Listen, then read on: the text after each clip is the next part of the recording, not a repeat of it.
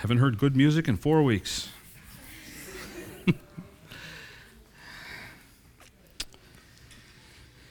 All right, let's take a moment and turn to the Lord. Father, thank you this morning that you are our lighthouse. I thank you, Father, that we can trust you and that you have given us life through your Son, the Lord Jesus Christ. We come this morning and we sing with joy because we are rejoicing in the one who loved us and washed us from our sins. Pray this morning as we look into your word that you will speak to our hearts. You will challenge us, that you will, through the Holy Spirit, work in our lives and our hearts, that we may grow and come to know better our Savior, the Lord Jesus Christ, and therefore we will serve him more with all of our hearts. Father, I pray for those who are here who don't know the Savior. Just given the number of people in the room, I'm quite confident that there's probably somebody here who does not know Christ.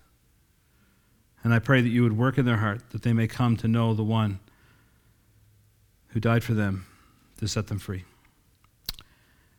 We pray these things in the name of the Lord Jesus. Amen. I just want to mention this morning that my message is pretty much to those who are believers who know the Lord Jesus Christ. And I don't know everybody here to the extent that where they are with the Lord, whether you've accepted him as your Savior or whether you haven't. I just want to share three verses, before I start. It has nothing to do with my message, absolutely nothing to do with the message that I've prepared.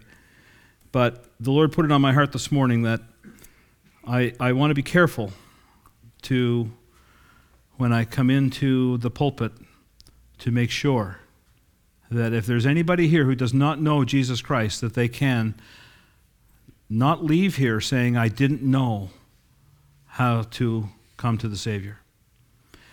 And in Romans chapter 4, verse 4, it says, Now to him who works, the wages are not counted as grace, but debt. In other words, you get what you earn when you work. I've met a lot of people who are trying to work their way to heaven. And you can't work your way to heaven. The wages of sin is death. But the free gift of God is eternal life through Jesus Christ our Lord. But there's one of my favorite words in the Bible comes next in this passage in Romans chapter 4. It says, but. It means there's the bad news, but here's the good news. But to him who does not work, but believes on him who justifies the ungodly, his faith is accounted for righteousness. A verse that was shared this morning at the Lord's Supper, one of my favorite verses in all the Scripture, it speaks of the Lord Jesus our Lord, who was delivered up for our offenses, or because of our offenses, and was raised because of our justification. Jesus Christ died for your sins. The only reason Jesus Christ went to a cross was not because he fell in disfavor with the Romans, or because the Jews turned on him and hated him. He went to that cross and he died because you're a sinner. And he went to that cross and died because it was the only way the payment could be made for my sins. And it says that he was delivered up because of our offenses or our sins, but he was raised because of our justification. Jesus Christ was raised. The check cleared. It cleared. The payment for your sin has been done. And if you're here this morning and you have never come to know Jesus Christ as your Savior, you can right now because the payment has been put into the account and it's been paid in full. And I just want to make sure that everybody knows that before we even look into the Scriptures. Because maybe you've come in today and you've not been here before. Maybe you have been here many times before and you're trying to work your way to heaven. You will never work your way to heaven. You will always fall short. There is no stairway to heaven. There is a way to heaven, though, and it's Jesus Christ, and it's only through him. He was delivered up because of our sins, my sins, your sins, and raised because of our justification. I want you to turn in your Bibles, please, to the book of Daniel, Daniel chapter 6. We've been doing a series on Daniel. I apologize with the way summer goes and we have guest preachers in and so on, that sometimes our messages in a series get spaced out quite a bit. Daniel, I think I started about 18 years ago, and so we're now in chapter 6. So I can change this. And I want to look today, I'm so tempted to just do this whole chapter. It's about Daniel and the lion's den. Everybody knows about Daniel and the lion's den. I don't care who you are. If you said to somebody, do you know about Daniel in the Bible? And say, oh yeah, the guy in the lion's den. That's what everybody's going to say. We're not going to put him there yet. So we're just going to do the first part of it. I want to talk about Daniel, the faithful man. Daniel, the man of great faith. And in... There's a great verse, faithfulness. It's one of the great attributes, whether it's in marriage or friendship or business.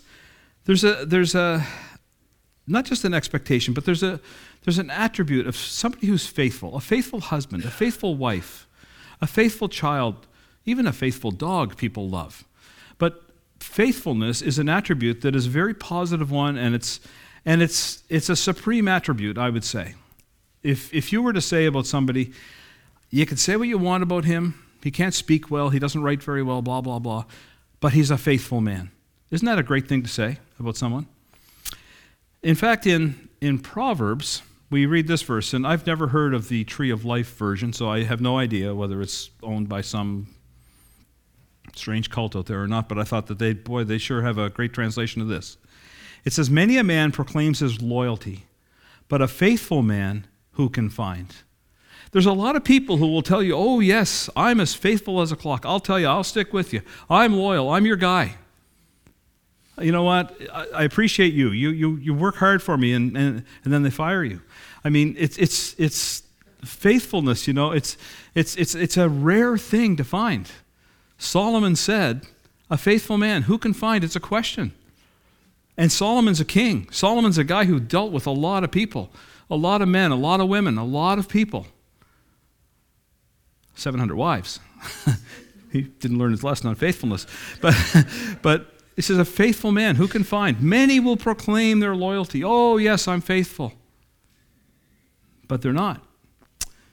You know, faithfulness, we typically assign this attribute to God. Great is thy faithfulness. And he is. God has always proven through all of the centuries to be faithful.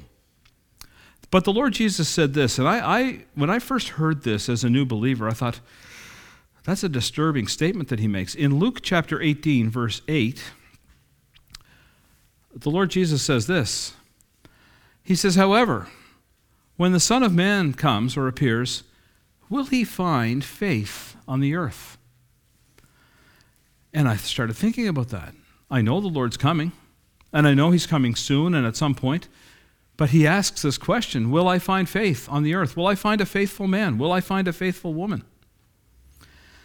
Others in the Bible that were counted as faithful, in Numbers chapter 12, verse 7, God found Moses to be a faithful man. Nehemiah spoke of Hananiah as a faithful man, described him as a faithful man who feared God more than most. And in the New Testament, Jesus spoke of a faithful and wise servant. And you remember the servant, and after he had been so faithful and served properly, he was told by his master, well done, good and faithful servant. And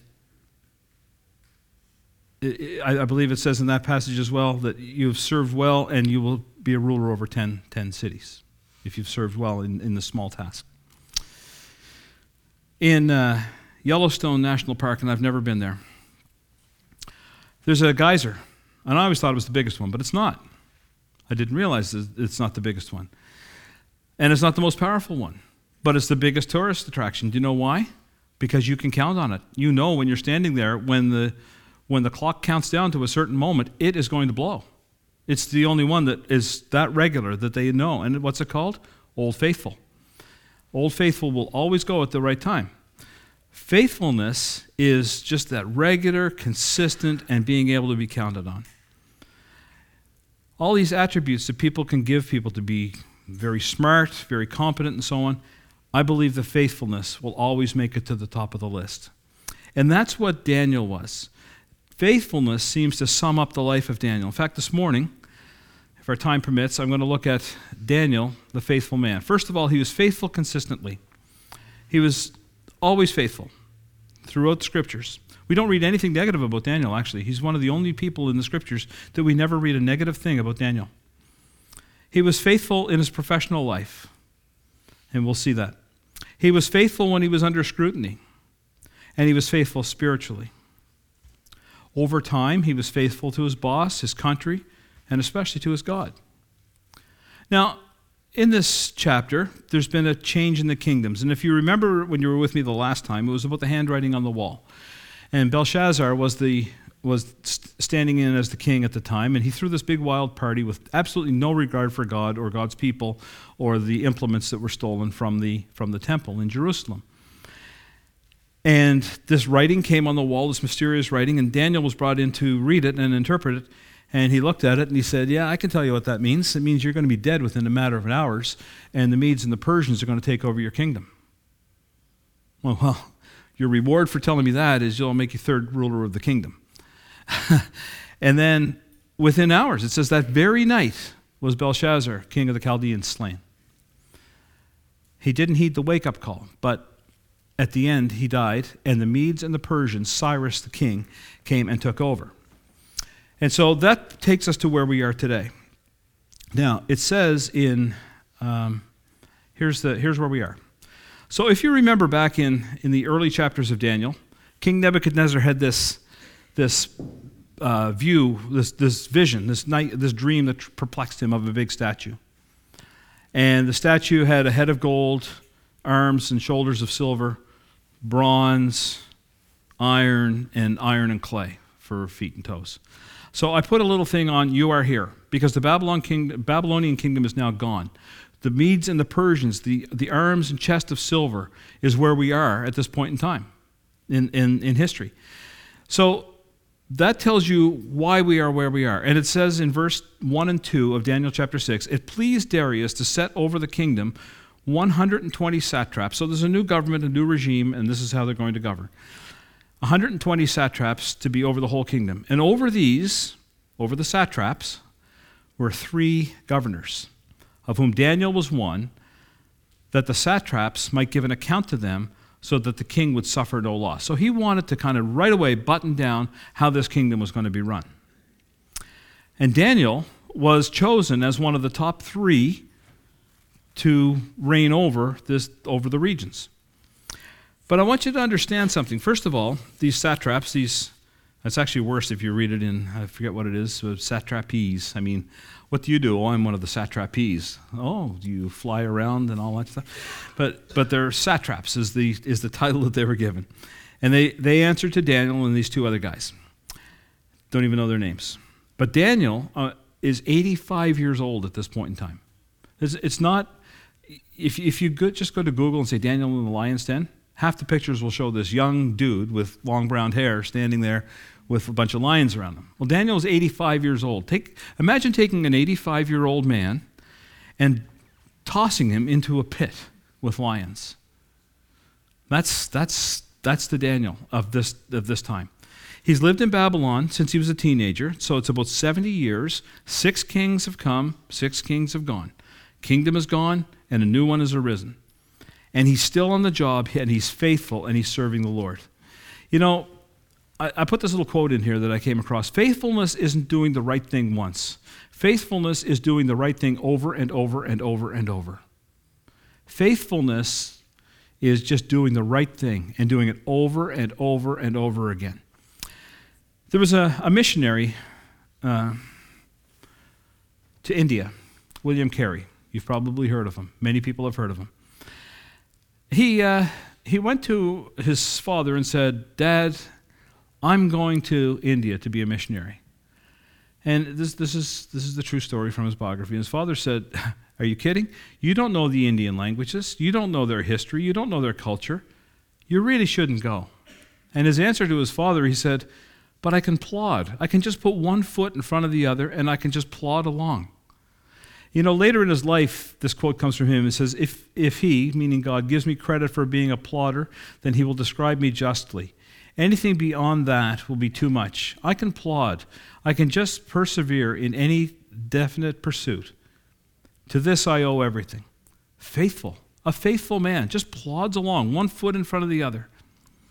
God did great and wonderful things with many men and women who just plod along faithfully and consistently. That's how he works. Daniel is one of those men, 85 years old, and he's not retired. You know, I mean, in our culture, we would have said, Daniel, 85, time for the retirement home. Like, come on, out of the way. Got young people to take over and to kind of run this thing. You know, some people like Thomas Edison, still inventing at 90 years old. Michelangelo, 85 years old, painted the most famous work that's hanging in the Sistine Chapel, The Last Judgment. John Wesley, 88 years old, after 250,000 miles of traveling around on horseback to preach, is still preaching forcefully, articulately, at 88 years old. Faithful and consistent, long obedience in the same direction. That's what Daniel was. And that's what God desires.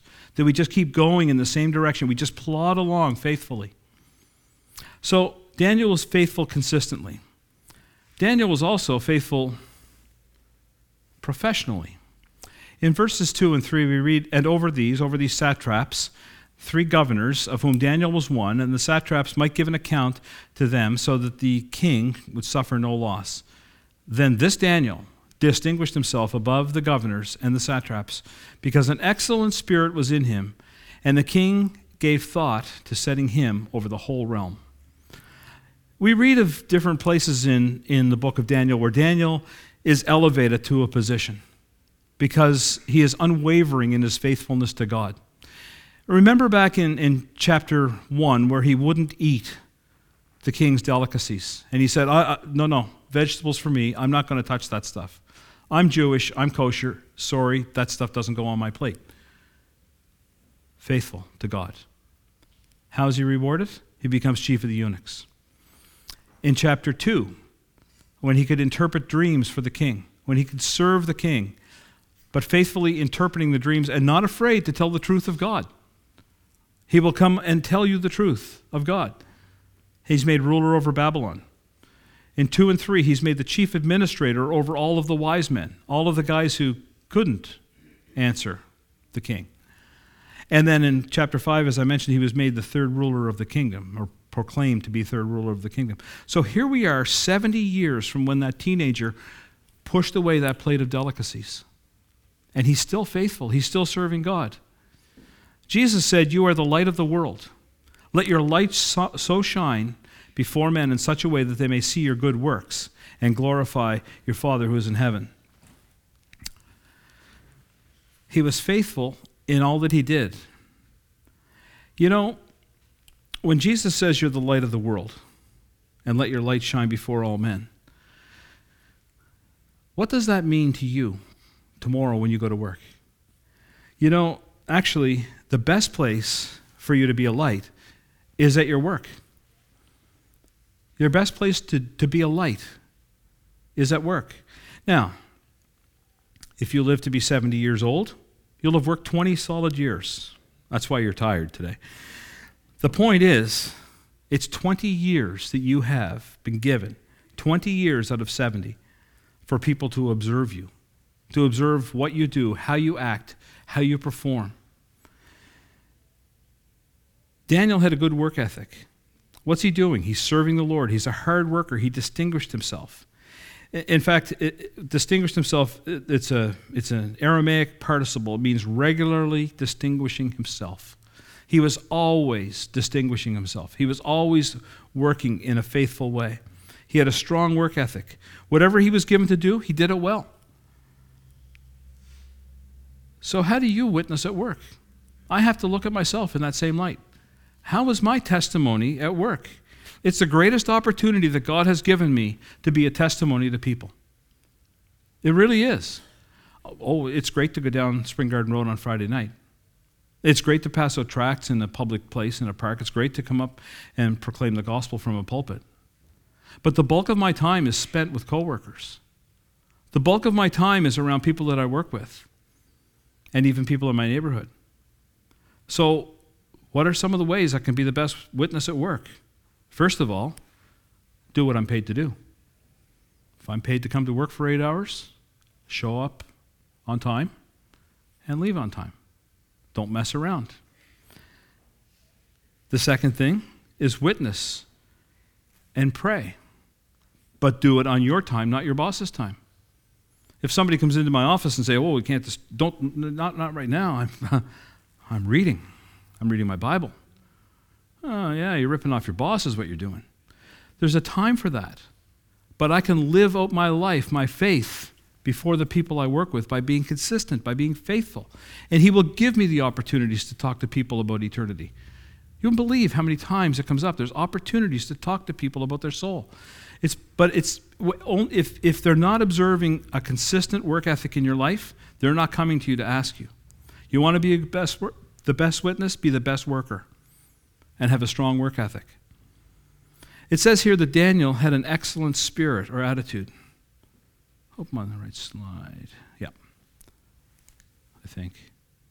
Yeah. So he wasn't walking around complaining all the time. You don't read anything about Daniel complaining about his work. He thanked God in his time of trial. When was the last time you thanked God for your job? When was the last time you were thankful for the job you have? You know, my job is hard. I speak to John. His job is hard. I speak to others among here. Your job is hard. I know that. Clyde, you have a hard job. Gabriel. We all have hard jobs, but are you thankful for the job that God has given you? God has given us a means to provide for our family. He's given us a means to provide for our needs. Do we walk around all bummed out and complaining, or do we thank God for what we have? From our attitude study that we did, gratitude is the attitude that sets the altitude for your Christian life. If you're a grumbler, you're not being faithful. If you're a thankful person, you are being faithful. Work hard and have a good attitude. Ephesians chapter 6, verse 5-8. Bondservants, be obedient to those who are your masters according to the flesh, with fear and trembling, in sincerity of heart as to Christ, not with eye service as men pleasers, but as bondservants of Christ, doing the will of God from the heart, with the good will, doing service as to the Lord, not to men, knowing that whatever good anyone does, he will receive the same from the Lord, whether he is a slave or free. You know, people would say, so are you in the Lord's work? Yes, I am. Full time? Oh, yeah. Really? I thought you worked at a food company. Oh, yeah, that's what I do. But that is the Lord's work. That is the work that the Lord has given me. Your job is the Lord's work. You are if you're a believer in Jesus Christ, you are full-time in the Lord's work. It doesn't matter what you're doing. If you're a school teacher, if you're a stay-at-home mom, if you're selling, if you're helping people as a job, if you're a fireman, a policeman, whatever you are doing, if you are a believer, you are in full-time Christian work. And there is no distinction between you and a pastor who stands in a pulpit every Sunday. You are both in full-time Christian work. Be humble when you have the opportunity to evangelize. Have an attitude that would change. If you have that attitude, it'll change the drudgery of your job into a meaningful ministry. I'm going to tell you a story about three men. Three men are working on a job, and they're covered with dust, and they've got sledgehammers, and they're just pounding on rocks. And somebody walks up to them and says to the first man, "What are you doing?" He goes, "I'm breaking rocks." Oh, nice.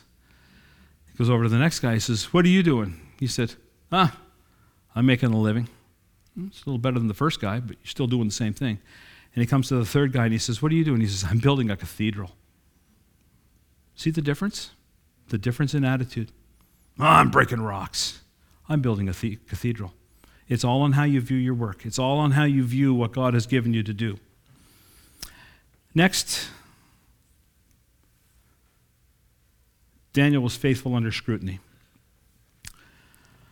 So let me read this part. I have to come around here because I didn't put it in my notes. Actually, I could read it from my Bible. How about that? That's a novel idea.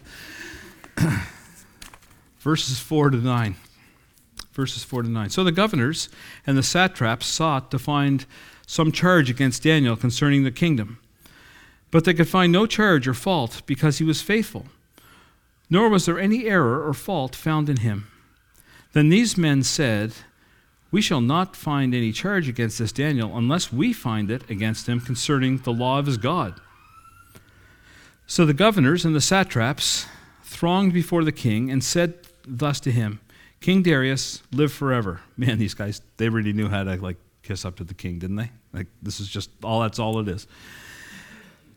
And then verse 7, all the governors of the kingdom and the administrators and the satraps and the counselors and advisors have consulted together, to establish a royal statute to make a firm decree that whoever petitions any god or man for 30 days except you, O king, shall be cast into the den of lions.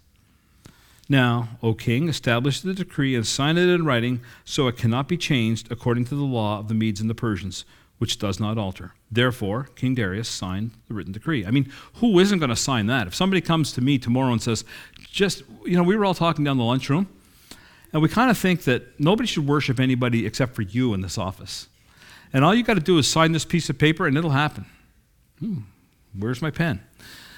So that's kind of the way they trapped them. These guys were conniving liars. First of all, they said that they consulted with everybody. No, they didn't. It was two guys that decided that they're going to do Daniel in. And so King Darius signs this off. And now they're saying, we're going to examine him and see if we can find a charge against him concerning him and his God. We'll put a law in place, we'll make it up that we know will go against his God, and he will break it. His peers were jealous. You know, anytime you're in a position of authority or power, you're going to be envied and you're going to be criticized, and there are people who are just going to be jealous. And this is the situation. They're looking and they're saying, like, who is this Daniel guy? I mean, he's one of those Jews that we took back like 70 years ago from the kingdom when we took it over. And here he is, like, equal with us, and now they're talking about making him our boss? You got to be kidding me. No. How do we act sometimes when we see somebody get promoted around us or above us? That's our reaction. Do we think? You know, the Bible says in Romans chapter 12, verse 15, it says to mourn with those who mourn, or to weep with those who weep, and to rejoice with those who rejoice. It's easy to mourn with somebody who mourns. You go to a funeral home and somebody's standing by a casket of a loved one and they're crying, and a tear comes to your own eye and you put your arm around them and you say, look, I'm so sorry. I'm so sorry with you. But what happens when your brother at work gets the promotion you thought you should have gotten, goes around you, and now he's your boss, and he moves on up? Brother, I'm really rejoicing, and you're rejoicing. Yeah. And $100,000 raise, awesome. That's just so awesome. I'm so happy for you. You know, it is easy to mourn with those who mourn, but it is sometimes difficult because jealousy is part of the sin nature that's in our hearts, to rejoice with those who rejoice. But these guys just were as jealous as they could be. And so they put Daniel under great scrutiny, and guess what? He was blameless. There was no skeletons in his closet. There was nothing in his life that was corrupt or wicked. He was clean, but not without controversy. I mean, there was controversy followed Daniel all the way through. He wouldn't eat the foods in chapter 1. Chapter 2, he told the king that his kingdom was going to come down at some point in time. Chapter 4, he told the king, you're so full of pride, you're going to end up eating grass out in the field.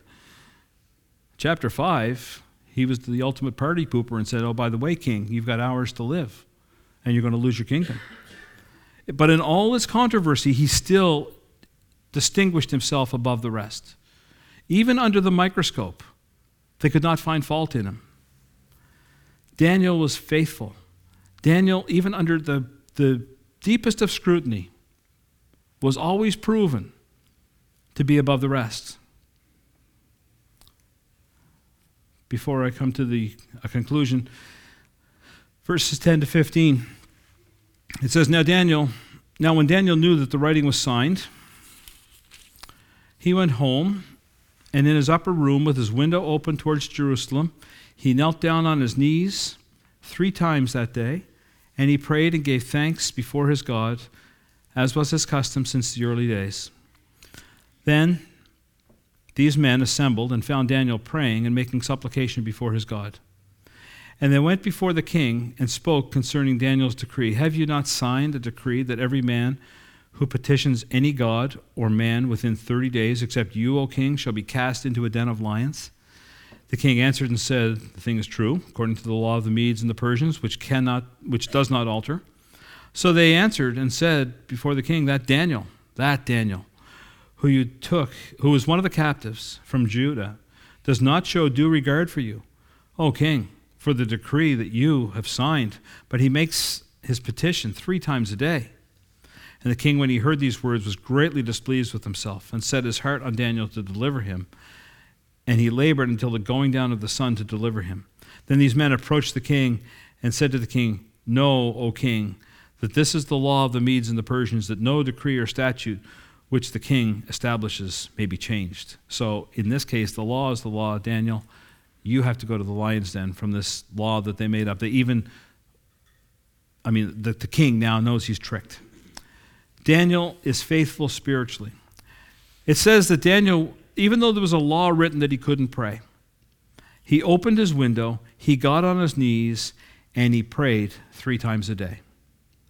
Now, you're thinking, okay, he knows this law is out there.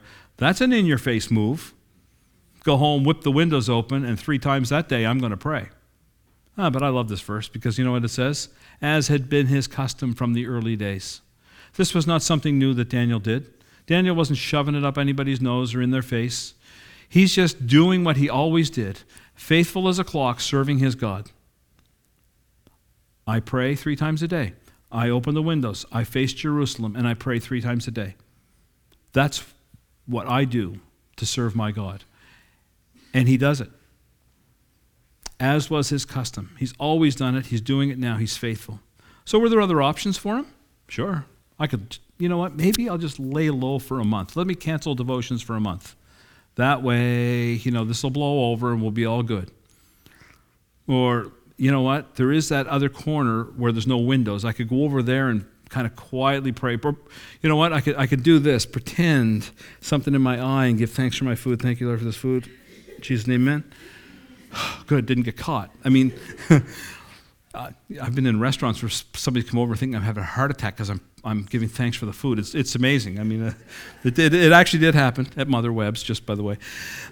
We were all in there, and somebody said, "Would you give thanks for the food?" And we all put our heads down. I gave thanks for the food and looked up, and the waitress comes running over and says, "You okay, sir?" I said, "Oh yeah. Well, hopefully I will be after I eat this, but it's been blessed." So, so there's other options. But you know what? If he changed and prayed in private, or he stopped praying for a month, it would have discredited his whole testimony. He would no longer be known as faithful Daniel. It's better to die for a conviction than it is to live with a compromise. It really is. He could have just said, okay, I'm going to just compromise for a while and live with that. He would not be able to live with himself before God. Daniel's view was, okay, better to die for this, but I am serving the living God no matter what. My son was over last night, we were talking. He's thinking about, I have a grandson.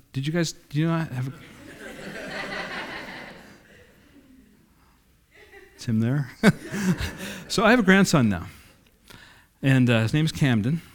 He's perfect, except perfect little sinner. But that's what he is. But anyway, Ben was over and we were talking about these crazy, crazy laws that have now come into place in our country. Crazy laws. And I'll tell you what, there's a truckload of them coming behind it. And there's going to be a law against doing what we're doing here at some point in time. I fully believe that. There's going to be a law against Warren and John and Kirk and anybody who publicly voices the words and the name of Jesus Christ on our streets. That's coming. But what do we do when that happens? We faithfully serve the living God. We faithfully, it would be easy to say, okay, I'm not allowed to preach anymore on the streets. I'm not allowed to give out tracts, so I'm going to email the gospel out to everybody. Just a faceless email that I can send out. Is that what God wants? No. God reaches by the foolishness of what? Preaching. God wants us to proclaim the gospel. The laws will come against it, just like it was against Daniel praying. So what do? You faithfully serve the God of heaven. You faithfully serve him. Better to live, or better to die for a conviction than to live with a compromise. Okay, I've said enough. Just about. What's this mean for us? What's it mean for you and I? This is 2017. Daniel was a long, long, long time ago. First of all, when I read these verses, I think of all the lame excuses that I have for not being consistently faithful in my own prayer life. Daniel, as was his custom from the beginning, or from the early days, 3 times a day on his knees, publicly praying towards Jerusalem. I can come up with all kinds of excuses. I need some sleep. I didn't sleep well last night. You know what? That's my time to get up and exercise. I have to check Facebook one more time. I'm so busy with work. I'll pray later. You know, those are all just excuses that are going to get us in a bad spot. We need to be faithful. We need to be faithful, as has been his custom from the early days. Make prayer and the study of the Scriptures your custom. If you don't, I will tell you, believer, there is no hope for a joyful life for you. You ignore the words of Scripture. You do not spend time with God. The joy of your life will be just sapped from you. It's necessary. Who can find a faithful man or woman? Just be obedient. Plod along. Walk in the same direction. Put one foot in front of the other. Don't do great things. Just keep going. But keep going in the right direction. I'm going to tell you a story in closing. His name is George Bolt. Anybody know who George Bolt is? Okay, good. It's a new story. George Bolt managed a small hotel in Philadelphia. Well, that's the small hotel underneath this picture. He's the guy over on the left. So it doesn't look like a small hotel, but at the time, hotels were grand, wonderful things. And that's his hotel. And it was called the something. I can't remember now. Anyway, he managed this hotel. So one night, and he was a good manager, so one night this couple show up, and it's kind of a blustery, stormy night, and they're in Philadelphia, and so is everybody else. There's this big, huge convention, and there's not a single hotel room to be found anywhere. And they come up to George Bolt and said, "Look, wondering, sir, if you would happen to have a room." He said, "No," he said, "I'm sold out." And he said, "So is everybody." And they said, "Oh, boy, we need a room. We're traveling here from New York." He said, "All right, no problem. I have a room. My family and I stay there. I'm gonna move them out, and you can have that room." "Well, where are you going to sleep?" "Don't you worry about where I'm going to sleep. Just, you've got a room." And he gave up his room. And they said, "Well, you don't have to do this." He said, "Yes, I do. You're never going to find another room in Philadelphia. So you can have my room." So they took his room, and that's the couple right there in the middle. And they stayed in his room. He and his family slept on the sofas, and they found places to sleep in the hotel. And then the next day, when they were checking out, this couple from New York are leaving, and the guy said, "You know, you are such a good hotel manager." He said, "I just do my job. I don't, whether I'm a good hotel manager or not, I don't know. This is what my job is, and this is what I do." And they said, "But you're the best hotel manager we've ever run across." I said, "Well, I doubt it," but he said, "Thanks. I'm just doing my job. I'm just, plodding along." The guy said, "You know what I'd like to do? I'd like to build a hotel for you to manage." The man's name was William Waldorf Astor. And he went to New York. Now, you've never heard of George Bolt, have you? But has anybody ever heard of the Waldorf Astoria? Yeah, everybody's heard of the Waldorf Astoria. So 3 years later, George Bolt gets this letter. There were no emails. He gets this letter and opens it up, and in it is a ticket to get to New York. He says, "I'd like you to come and have a visit with us." And in fact, I've done what I said I was going to do. I said I'd build you a nice big hotel to manage, and I've done that. Come and see us. And here he comes, and there's the Waldorf Astoria, the largest, most prestigious hotel in the world. And George Bolt was the first manager of that Waldorf Astoria. Now, why do I tell that story? George Bolt, I don't know if he was a Christian. I have no idea. But George Bolt was faithful. George Bolt, when asked, "You must be the best hotel manager in the world," says, "I don't know. I just do my job. I just know what I have to do, and I do it." So I just want to encourage you, when it says in the Scriptures that if you're faithful in the small things, God will give you responsibility for big things. Just be faithful to Him. Just be like George Bolt. "I don't know. All I'm doing is I'm just doing my job for God. I'm just plodding ahead for him. Now, so what's the point? Here's four questions, and that's all. I'm just going to ask you four questions. Well, actually, it's about six when I add them all up. Are you known for your faithfulness consistently? Are you known as somebody who sometimes can be relied upon, and other times it's, I don't know. Like sometimes, even with my own kids, and I won't mention any names here at all, but there is one that if I say, I'm going to be away for 2 weeks because you water my tomatoes, I know I'm coming home to juicy tomatoes. There are others in my family that I've said, I'm going to be away for 2 weeks. Could you do me a favor and water my tomatoes? And I come home to dried shrubbery in the yard. The faithful one. Just known to be reliable. Are you known to be reliable? Now, the other ones are reliable in other things, like in playing guitar and stuff like that, too. But... Are you known for your faithfulness? Are you consistent? Second thing, and I'm going to wrap it up here. Well, how's your attitude about work? How is it about work, and how is it at work? Do you enter into the same grumbly, complainy, down-and-out conversation that everybody else does? I don't get paid enough. Oh, what are they going to do? Oh, another change. Ah, I got to work at a workstation now. I used to have an office. Is that your attitude, or is it, you know what, I'm thankful. You know what I say to people now? People say to me, well, how's your day going? I said, I came to the door, I put my key in, and it worked, so I gave thanks, and I went to my desk. That's my answer, standard answer to everybody today. I come to work, I put my key in the door, it worked, I go to my desk and give thanks. Do you look at your job that way? Does your light shine at work? How do you hold up under scrutiny? When somebody is envious or jealous, or are you envious or jealous of others? How do you hold up when people are examining your life? Do you just make excuses, or do you actually have a life that's above reproach? Are you faithful spiritually? How's your devotional life? Are you reading? Are you praying? And the other one that's very, very important, are you having fellowship with other believers? You need to be together. Believe me, after being away for 3 weeks and being back here today, I was like a starving man sitting down eating a steak at the Lord's Supper. I got to tell you, I could not wait to get here. I could not wait to sit there. And I could not get enough of hearing people focus my thoughts to the Lord Jesus Christ. We need to be together. We need fellowship. Don't ever think that you can do this on your own. You can't. Not for 1 minute.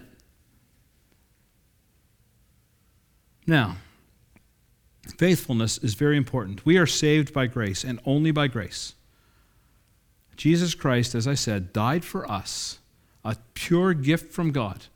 Our works would land us in hell, but the gift of God, the grace of God, will land us in heaven if we trust and believe in Him.